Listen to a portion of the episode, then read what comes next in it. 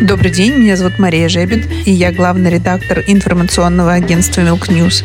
Вы слушаете подкаст «Молочная планерка», который выходит при поддержке компании «Кизельман Рус». Всем добрый день, меня зовут Алексей Груздев, я генеральный директор консалтинговой компании «Страда Консалтинг», и мы вместе с Марией будем подводить итоги уходящего 2022 года вместе с ведущими игроками молочной индустрии.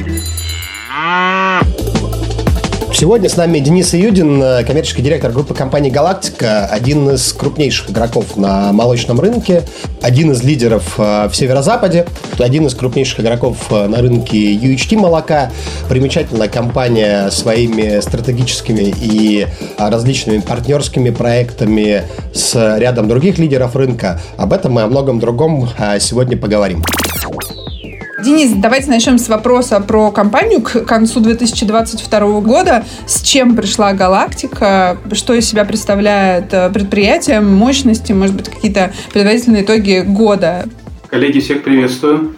Ну, на сегодняшний день «Галактика» – это э, составляющая группы компаний, э, которая включает в себя два производственных предприятия на территории России и два, две площадки на территории Беларуси. Продукция, которую мы выпускаем, это стандартные наши э, молочные категории, а, плюс категория мороженого. Э, в общем и целом мы э, больше 100 тысяч перерабатываем ежегодно только на предприятиях, которые лоцируются в Российской Федерации. В 2020 году структура акционеров претерпела некоторые изменения. Это не было какой-то легкой прогулкой или очень быстрой сделкой мы, как э, российская компания, в общем-то, понимали, что нам нужна стабильность, э, устойчивость и какой-то задел на дальнейшее развитие. Отсюда, в общем-то, было решение о том, что нужен э, партнер в бизнесе для того, чтобы двигаться дальше. То есть, получается, сразу после привлечения инвесторов, ну, понятно, что это дало толчок серьезный. Компания анонсировала федеральную экспансию, да, анонсировала публично расширение портфеля продуктов. Ну, и при этом понятно, что ваше предыдущее состояние все-таки это достаточно ограниченная по мощностям и площадка, да, и по площади вам там особо негде было развернуться. После ну, подключения новых площадок и расширения, какая-то реорганизация производственных мощностей, какие-то инвест-проекты были реализованы? Я, насколько понимаю, все-таки копакинговые проекты какие-то были реализованы. Вот здесь можете чуть подробнее сказать? Профессионально, Алексей, задаешь вопросы, ничего не скажешь. Э, экспансия последние два года действительно есть, и отдельные успехи с э, федеральным ритейлом, они также есть. Э, мы подключаем новый РЦ. Вследствие того, что мы достаточно качественно работаем на домашнем рынке с ритейлом, а поскольку концентрация сетей в Петербурге да, одна из самых максимальных в стране, Здесь у нас действительно есть достаточно хорошее долгосрочное партнерство с ритейлом, что позволяет по ряду категорий выходить в другие регионы и увеличивать географию. Мы не открывали никаких филиалов, не строили никаких там еще площадок дополнительных для того, чтобы федеральную экспансию, в каком понимании ее многие воспринимают, осуществлять. В общем, можно сказать так, на мягких лапах да, мы потихоньку расширяем свое присутствие. Что касается капекинговых проектов, для нас это, в общем на сегодня уже необходимость. Доля капекинговых продуктов в общем портфеле уже двузначная, она уже там, перешагнула через 10%. У нас пять э, партнерских э, производственных площадок э, в Российской Федерации, и мы достаточно успешно сотрудничаем в этом формате. Сказалось ли как-то событие вокруг Валио на вас и на ваших взаимоотношениях, или все остается в рамках того, что было и до февральских событий? Безусловно, партнеры лучше расскажут про себя и про все нюансы и сложности, с которыми они столкнулись. Но я скажу честно, что я очень рад за ребят, за команду. Они смогли сохранить основной костяк и в кратчайшие сроки э, перевернуться да, внутри э, своей бизнес-модели, э, привлечь потенциального покупателя достаточно быстро, перестроить бренд-платформу, по сути, да, поскольку Виола бренд известный достаточно, но он известный в узкой категории плавленных сыров. А, а мы знаем прекрасно, что Валио в России представляет гораздо больше категорий. Э, на сегодняшний день у нас э, все категории, в которых мы сотрудничаем в части производства, сохранены, э, и мы двигаемся дальше. Как вообще развивались события и в какой ситуации вы сейчас находитесь в части упаковочных решений? Ну и, собственно говоря, для галактики все-таки UHT упаковка была одной из основной. Это, так сказать, фундамент, на котором компания выросла, и именно поэтому этот сегмент больше всего, наверное, в 2022 году пострадал. Больная тема, тяжелая, уже много шрамов да, у всей нашей команды по этому поводу, э, и у потребителей, и партнеров в том числе. Действительно, галактика изначально как бизнес-модель затачивалась под UHT молоко. Э, исходя из э, этой стратегии, э, в общем-то, архитектура предприятия была сформирована подобным образом. Более того, кроме UHT молока, есть также другие категории, которых компания изначально также производила и переносила производство на новую площадку в Гатчине. Соответственно, все фасовочные решения попали в общий комплексный совместный проект вместе с компанией Тетрапак. То есть не только UHT молоко, но и кисломолочная группа, и питьевые йогурты. То есть все жидкие молочные продукты э, производились и фасовались в упаковку тетрапак. Поэтому здесь э, нам досталось больше всех, наверное, из э, предприятий российских, с учетом того, что действительно все фасовочные автоматы, большинство из них да, по жидким молочным продуктам, оказались под угрозой того, что мы завтра не сможем получить упаковочный материал и производить продукцию. Причем в меньшей степени мы получили там каких-то проблем и сложностей в UHT молоке, поскольку завод э, Лобня, меньше упаковочная система, да, э, производит э, на территории России, безусловно, эту э, упаковку. А вот те позиции, которые мы получали с э, западных фабрик э, Тетрапак, э, они попали под ограничения, и здесь мы остались без какой-либо альтернативы вообще, да, то есть э, где взять упаковку, чтобы дальше производить продукцию.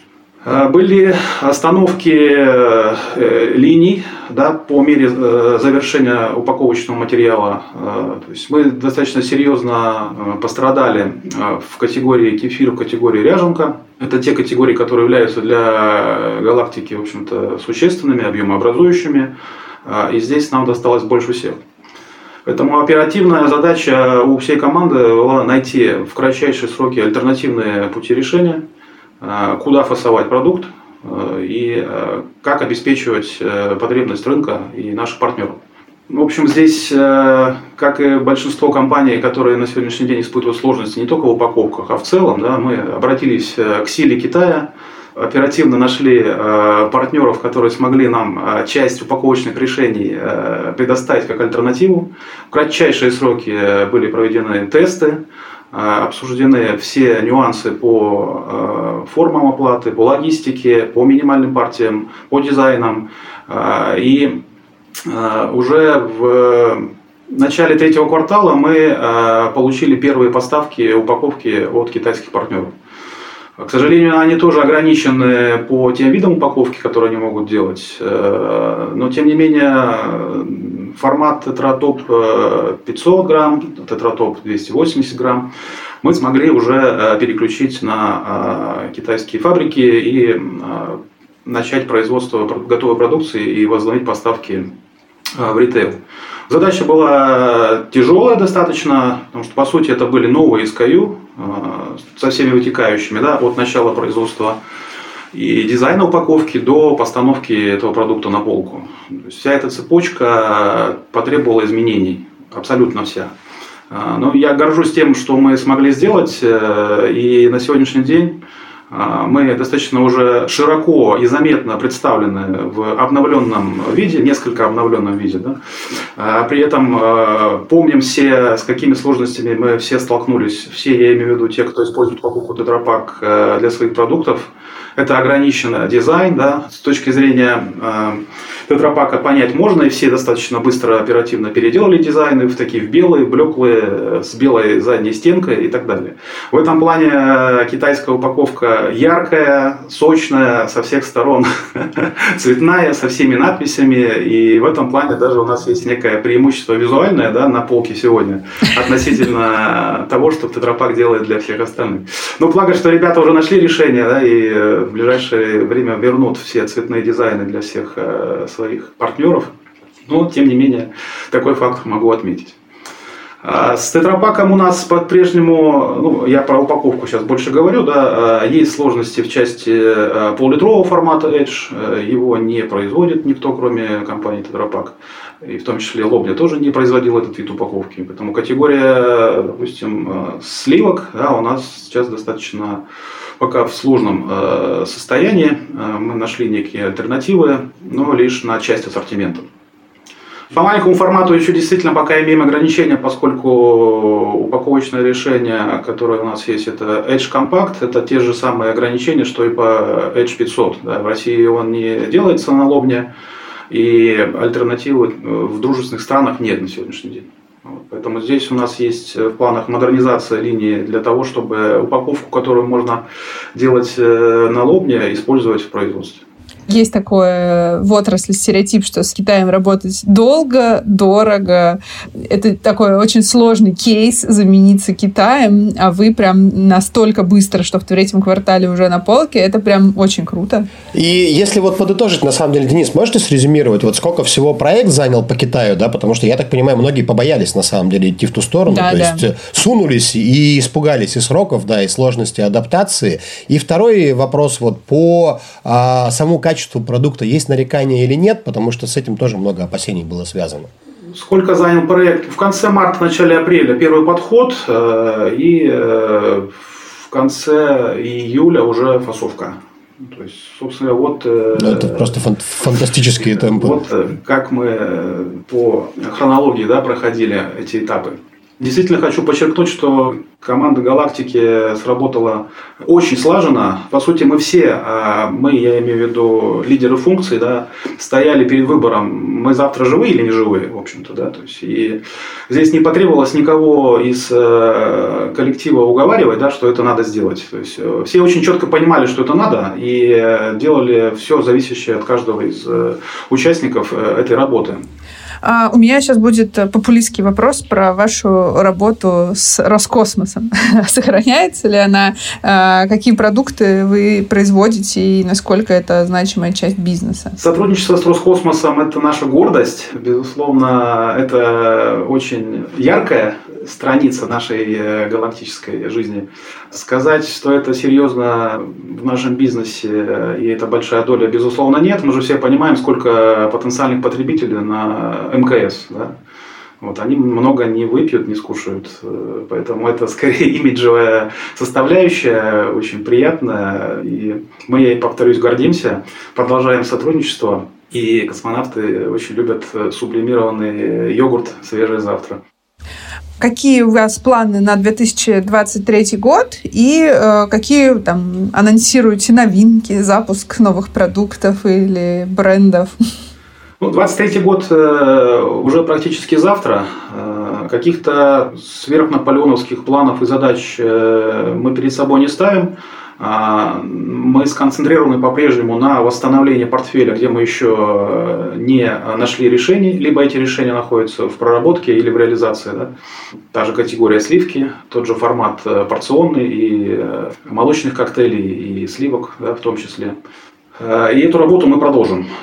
Мы достаточно серьезно поработали над эффективностью в этом году, то есть мы эффективны как никогда. И все задачи в этой части, которые стояли перед э, командой, они э, реализованы.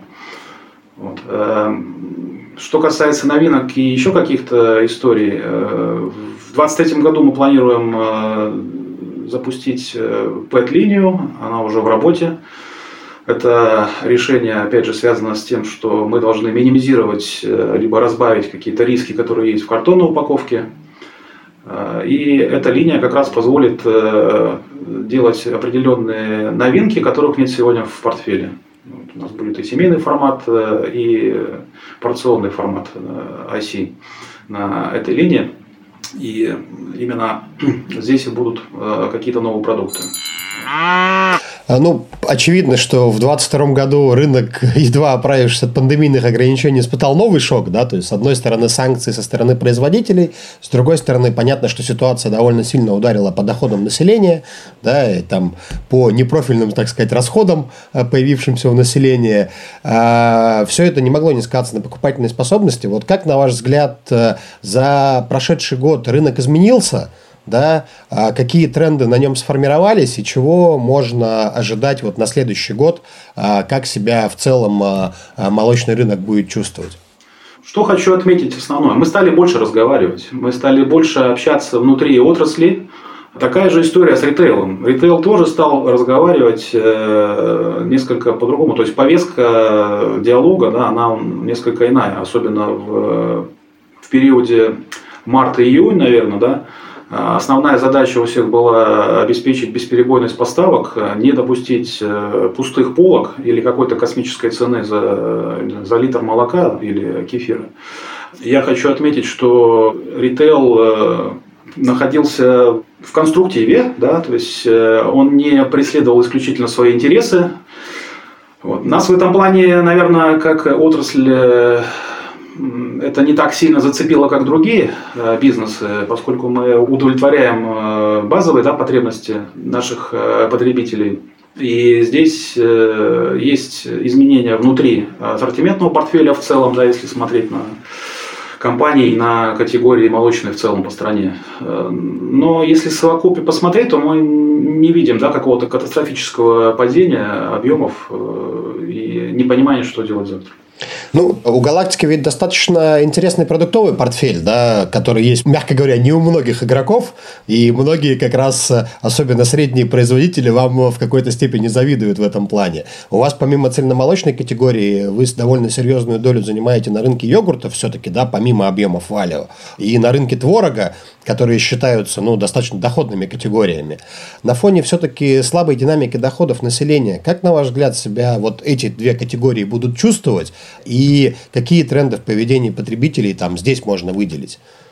Алексей, не могу согласиться, что мы какой-то очень заметный игрок в категории йогуртов. Это все-таки территория э, мейджоров и брендов. Э, мы как компания всегда присутствуем в этой категории, да, но скорее... Ну, давайте так, других там вообще нет. А, ну, мы, по крайней мере, понимаем, что в этой категории происходит, да, и как она живет и дышит. Мы на сегодняшний день э, решили потестить себя в, в этом блоке, да, йогуртно-десертном, э, в нише доступных продуктов с низкой ценой за килограмм. Э, и кое-что у нас получается, и рынок как раз тоже идет туда активно. Если мы видим, что категория в целом йогурты питьевые и густые падает, там двузначное падение, и особенно лидеры об этом говорят и не, не стесняются этого. Да. Здесь я вижу две причины. Первая – это покупательское настроение. Да, это все-таки продукты для эмоций больше, да. И э, второе, то, что ключевые игроки в этой категории, они на полгода, в общем, выключили всю активность, э, включая промо-поддержку продаж, включая телевизор и прочие телебетель поддержку. А это все-таки работает на потребителя, на его восприятие. И если этого нет, то, понятно, продавать ты будешь больше. Но интерес к ней есть, к этой категории, и я вижу здесь э, потенциал как раз для региональных игроков, которые могут дать продукт в этой категории более доступный, с большим весом за те же деньги, с, меньше с таким же весом э, или еще с какой-то приятной для потребителя истории, э, ну, которая обеспечивает доступность. Да? То есть э, купил штучку там на 30% дешевле, попробовал, это еще и вкусно, ну, в общем-то, и удовлетворил свой какой-то э, там, эмоциональный запрос на, на вкусняшку молочную. Да? И мы как раз попробовали свои силы именно в этом сегменте, и, повторюсь, у нас кое-что получается. Что касается творога, для нас это фокусная категория. Она в течение, наверное, последних двух лет у всей команды в фокусе.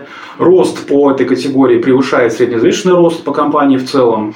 И э, по Нильсону на домашнем рынке мы ходили в четверку э, последние э, два года. По последним данным мы заняли третью строчку да, по категории со своим продуктом. И идем дальше. Идем дальше. Для нас это очень важная категория. При этом мы не производим ее на своих предприятиях. Это 100% пекинговые поставки. Вот по вашему опыту, насколько различается доходность в цельномолочной категории, в йогуртах и в творогах?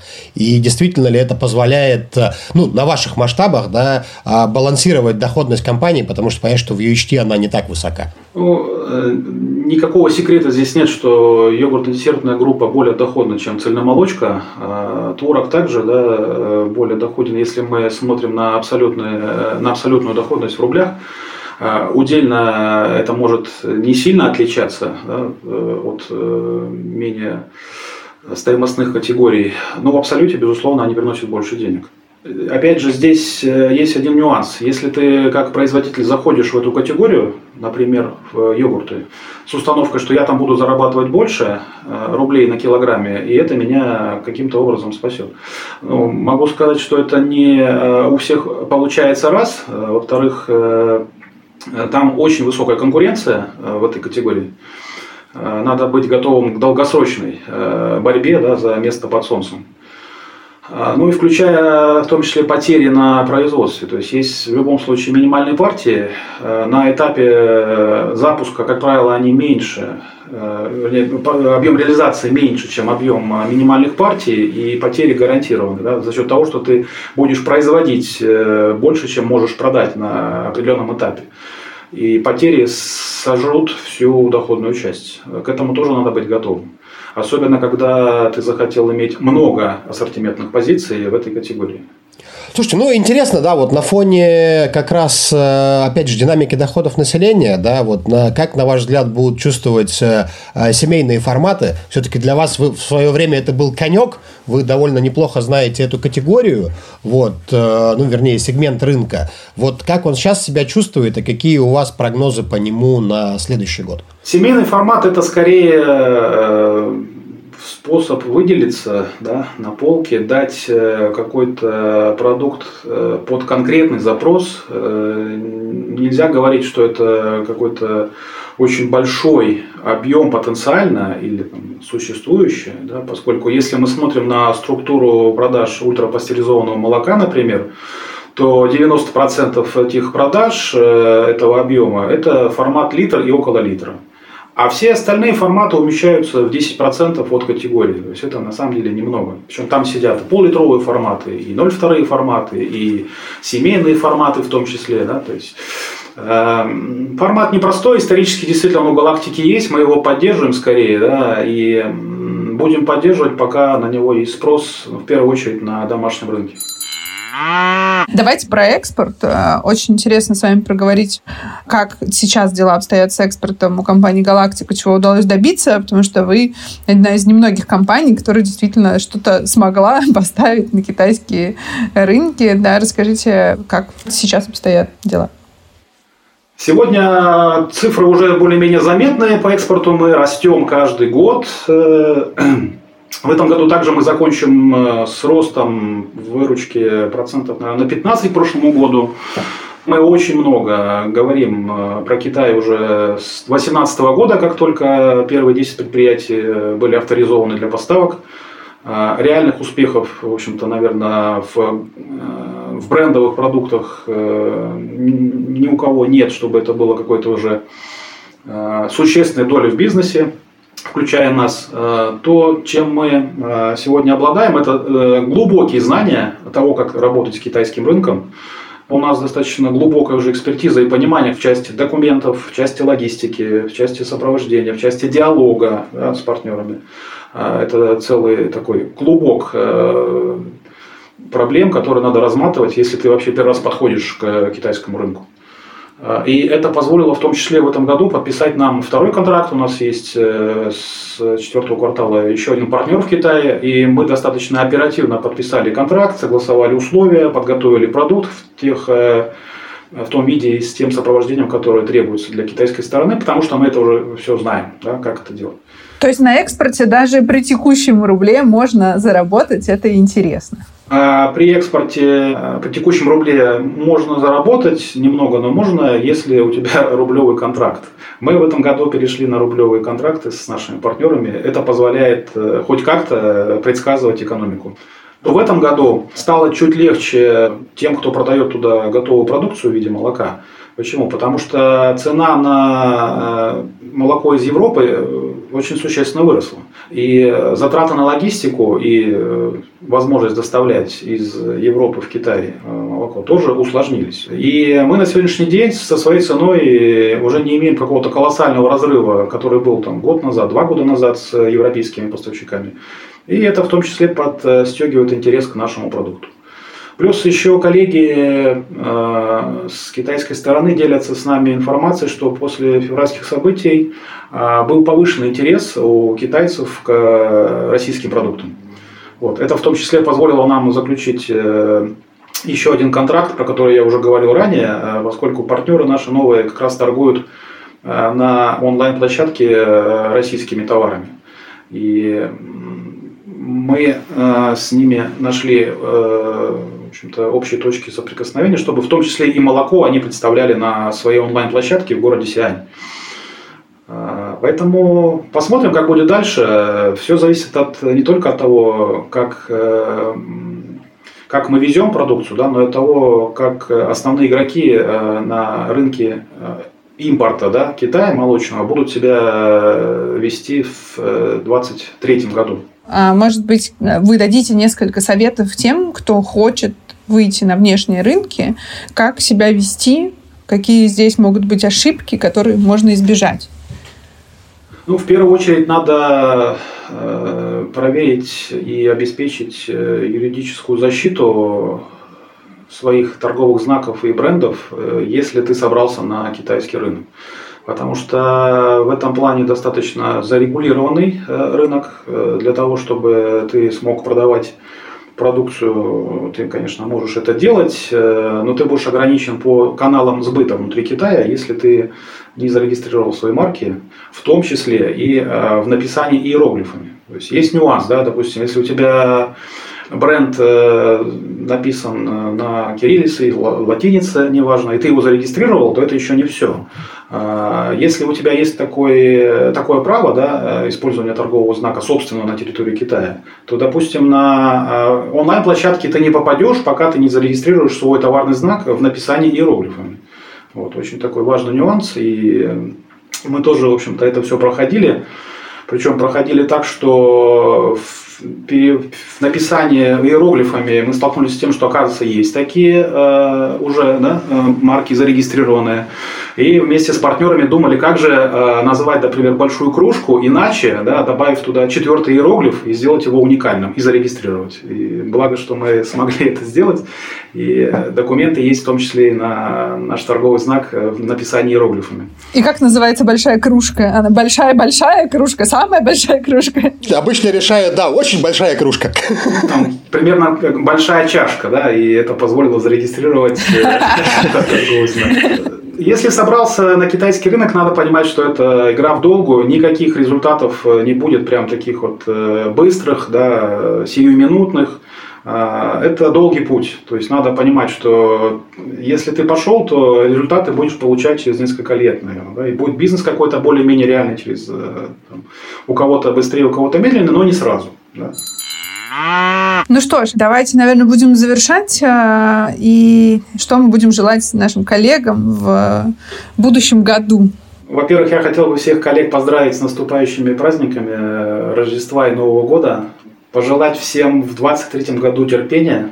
Оно всем нам по-прежнему будет очень нужно не откладывать свои планы на далеко, если они есть, их надо реализовывать. Я считаю, что мы работаем э, в отрасли, которая является жизненно необходимой, и в 2023 году у нас у всех будет работа. Ну и всем 36,6 э, на протяжении всего 23 года, как температуры своей, да, так и, может быть, цены сырья в том числе. Доходности еще можно. Доходность это, да, безусловно. На этом все. Спасибо, что вы были с нами. Это был подкаст «Молочная планерка», а в следующих выпусках мы поговорим с генеральным директором компании «Кизельман Рус» Сергеем Барановым и генеральным директором «Союз молоко» Артемом Беловым, с которым подведем итоги развития молочной отрасли за 2022 год. Не пропускайте наши следующие выпуски. Для этого нужно поставить лайк нашему подкасту на той платформе, где вы его слушаете, или следить за нашими социальными сетями, например, Телеграмом. Компания «Кизельман» работает в России с 2009 года. Поставляет оборудование для пищевой отрасли. Решение «Кизельман» пользуется каждый третий завод по переработке молока. Подписывайтесь на наши социальные сети. Мы делимся важными инновациями и трендами в молочной отрасли, а также рассказываем о новом будущем переработки молока –